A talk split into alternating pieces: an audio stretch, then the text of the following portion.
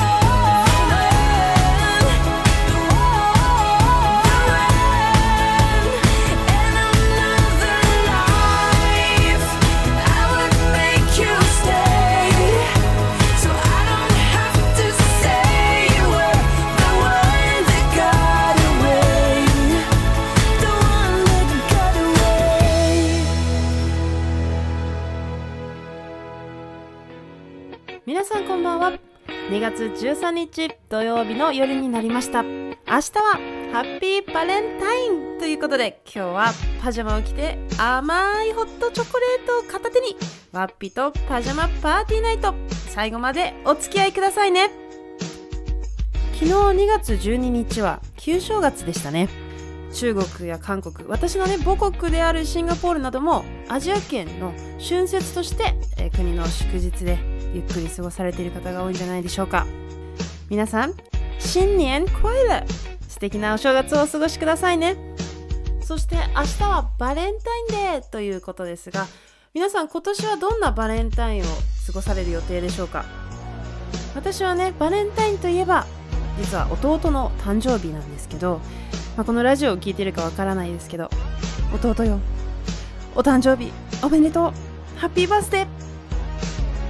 去年からね転勤で海外にいて1年以上もう会えてないんですけどもう姪っ子にもね会いたいなーって感じですけどね。数日前にあの楽しそうにねゴルフの写真と102というですねスコアだけ送られてきてお前も頑張って練習しな的なね意味合いなのでしょうかね。私も今ゴルフ練習中なんでね近々一緒にラウンド回りたいなと思ってますよ。弟のね誕生日はね毎年チョコレートとプレゼントをセットであげていたんですけどね。今年はねオンラインでつないでお祝いしたいなと思ってます。最近のねバレンタインはねチョコレート以外にもいろんなものを一緒にプレゼントしたりしますよね。いわゆる王道のマフラーとかネクタイ。あとはナイレのボールペンなどもよくプレゼントすると思いますが今年はマスクバレンタインなんて言葉も話題になっていましてラッピングをしてちょっとおしゃれで高級なですねマスクなんかもあるみたいですよ。いいですよね。もちろんねマスクや除菌を完璧にして手作りのスイーツ作りにこだわった方もいらっしゃったんじゃないかと思います。そもそもバレンタインデーっていわゆる女性が男性にチョコレートをあげて愛を伝えるっていう文化があると思うんですけど実はバレンタインデーにチョコを贈るという文化がですねあるのは日本だけ。日本独自のものみたいなんですね。そこでちょっと気になったので改めてバレンタインデーの歴史について調べてみましたので皆さんにちょこっとシェアしたいと思います。時代はローマ帝国時代に遡るんですけれども当時ローマではあるお祭りが毎年2月15日に行われていたそうです。その時代は若い男の人たちと女の人たちは生活が別々でした。お祭りの前日に女の人たちは紙に名前を書いた札を桶の中に入れることになっていてその翌日男の人たちがその桶から札を1枚引いて札を引いた男の人と札の名前の女の人がお祭りの間パートナーとして一緒にいることが定められていたそうです。そして結局その多くのパートナーたちはそのまま恋に落ちて結婚をしました。ということなんですけどその時代のローマ帝国の皇帝クラウディウス2世っていうちょっと名前の難しい皇帝がですね愛する人を故郷に残した兵士がいると士気が下がっちゃうっていう理由で兵士たちのですね結婚を禁止したと言われております。そこでキリスト教の牧師だったワレンティヌスかっこバレンタインさんはですね結婚を禁止されて嘆いて悲しむ兵士たちを憐れんで彼らのために内緒で結婚式を行っていたそうです。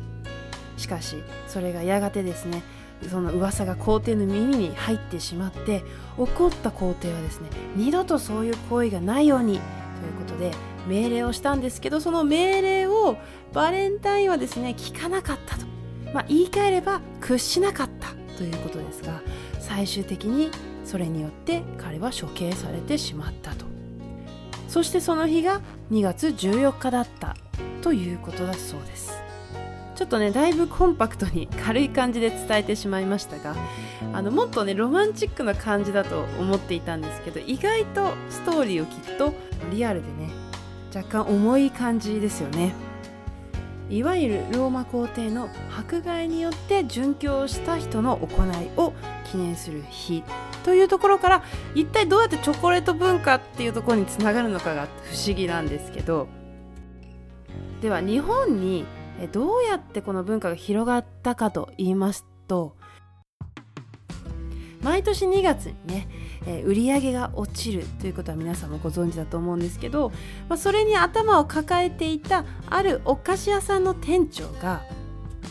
1年に一度女性から愛を打ち明けていい日というキャッチコピーをもとに女性から男性にプレゼントを贈るという企画を発案し1970年頃から流行して独自の発展を遂げて今のスタイルになったと言われているそうです。つまりね、えー日本の企業によるビジネスでありその戦略的な宣伝広告とキャッチコピーが口コミやマスコミによって広がったというですねもう全然ねロマンとかない感じなんですけど、まあ、ある意味それが文化になってしまうってすごいですよね。それをみんな当たり前のように受け入れて引き継がれて毎年やっているというわけですから、まあ、私もね知らずに毎年チョコあげてましたし、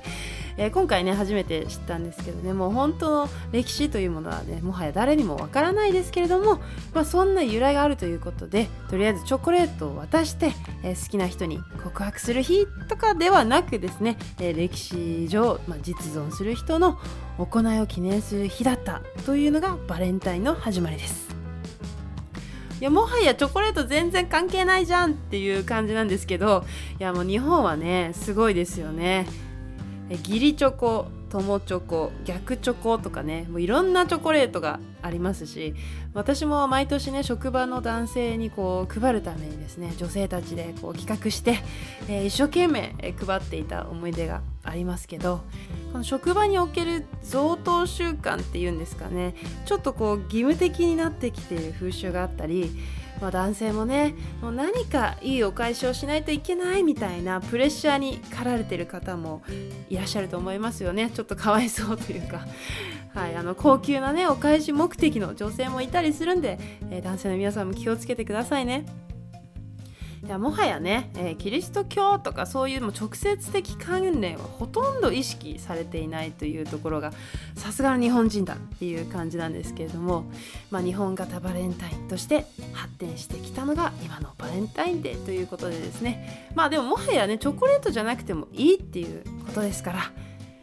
もうね新しい文化を作ってってもいいわけですよね。何か新しいお菓子とか、えー好きなものをプレゼントするっていうのがいいと思うんですけれどもでもこういうイベントとしてあるとこう愛を伝えたり表現するのが苦手な日本人もね結構多いと思いますのでこういうきっかけがあってこそ言いやすかったりしますから是非、バレンタインに乗っかって大切な人や家族に日頃の感謝や愛を伝えるそんな素敵な日になったらいいですよね。大事なのは思いを伝えることですからね。ということで今日はせっかくなのでバレンタインにラジオで愛を伝えようというテーマでリスナーの皆さんからいただいたメッセージをご紹介したいと思います。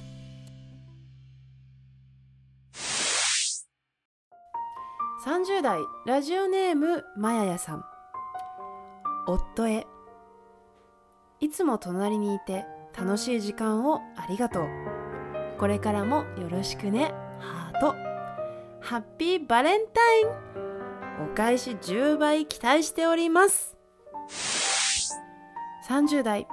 ラジオネーム年子のママさんより。パパへいつもありがとう。慎重になりすぎて行動できなくなる私と反対にパパは勢いで行動してびっくりするような勘違いをしたりして落ち込んでいることもあるけど。そんなパパといるおかげで機会を逃さずたくさんのものを得られるようになりました。方向音痴なくせに地図も見ず自信満々に突き進んで迷子になるパパ。結局は時間内に正しい道に戻れたり私が疲れて道を間違うと真っ先に気づくスピリチュアルなパパ。一見器用に見えるのにとても不器用だから誤解されたりすることも多いパパだけどどんな不器用さも愛おしく思えたりします。毎日が本当に楽しいです。ありがとう。そして可愛い娘たち。元気に育ってくれてありがとう。これからもよろしくね。20代ラジオネームともちさんより。お母さんお父さんへ。小さい頃から毎年家族の大黒柱であるお父さんに家族みんなでチョコレートを渡していたことがとても懐かしいです。甘いものが大好きなわけではないお父さん。それでも家族からもらったものは小さなものでも必ず大切にするお父さんの姿を見た時にいつもふと思うことがありました。私のお父さんがお父さんでよかったな。お母さんは甘いものが好きな私の分も必ずチョコを用意してくれましたね。私が高校生の時は友達100人分の手作りチョコを夜な夜なお母さんと準備したこともありました。気持ちが大切と相手を思う時のお母さんの口癖でありモットーを私も大切にできるような人になります。あー全部投げ出したいなと思う時こそ真っ先に思い浮かぶのがお父さんとお母さんです。大変な時こそ家族の存在がいつも私の力。今年も実家から離れた地ではあるけどいつもありがとうの気持ちをチョコレートたちに込めて送ります。お父さんお母さんいつもありがとう。今日はこの曲でお別れです。皆さんも大切な人にたくさん伝えてくださいね I love you!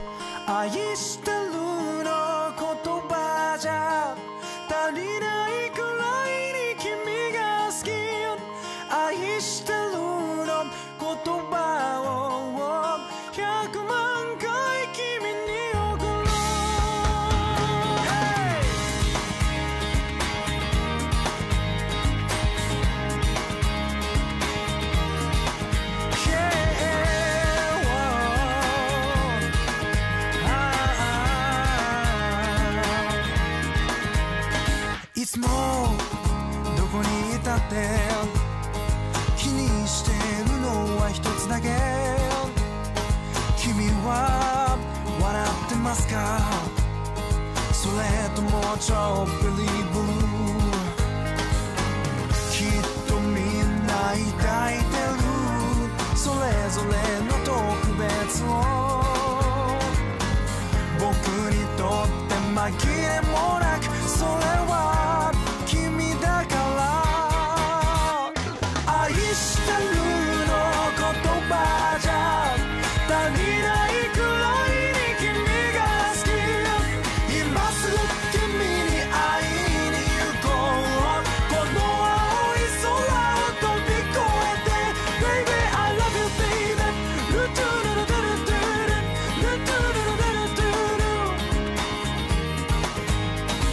改札の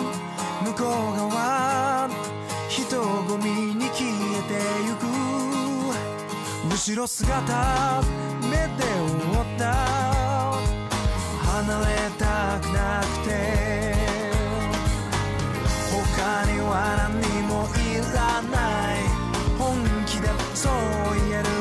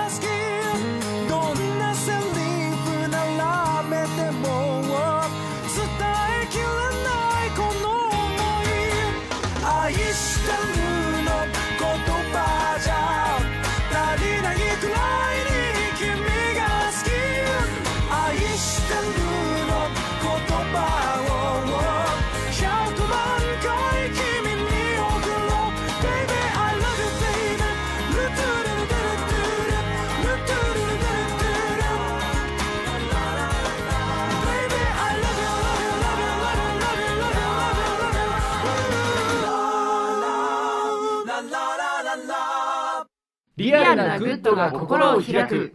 アルゴラジオ。みんな聞いてね。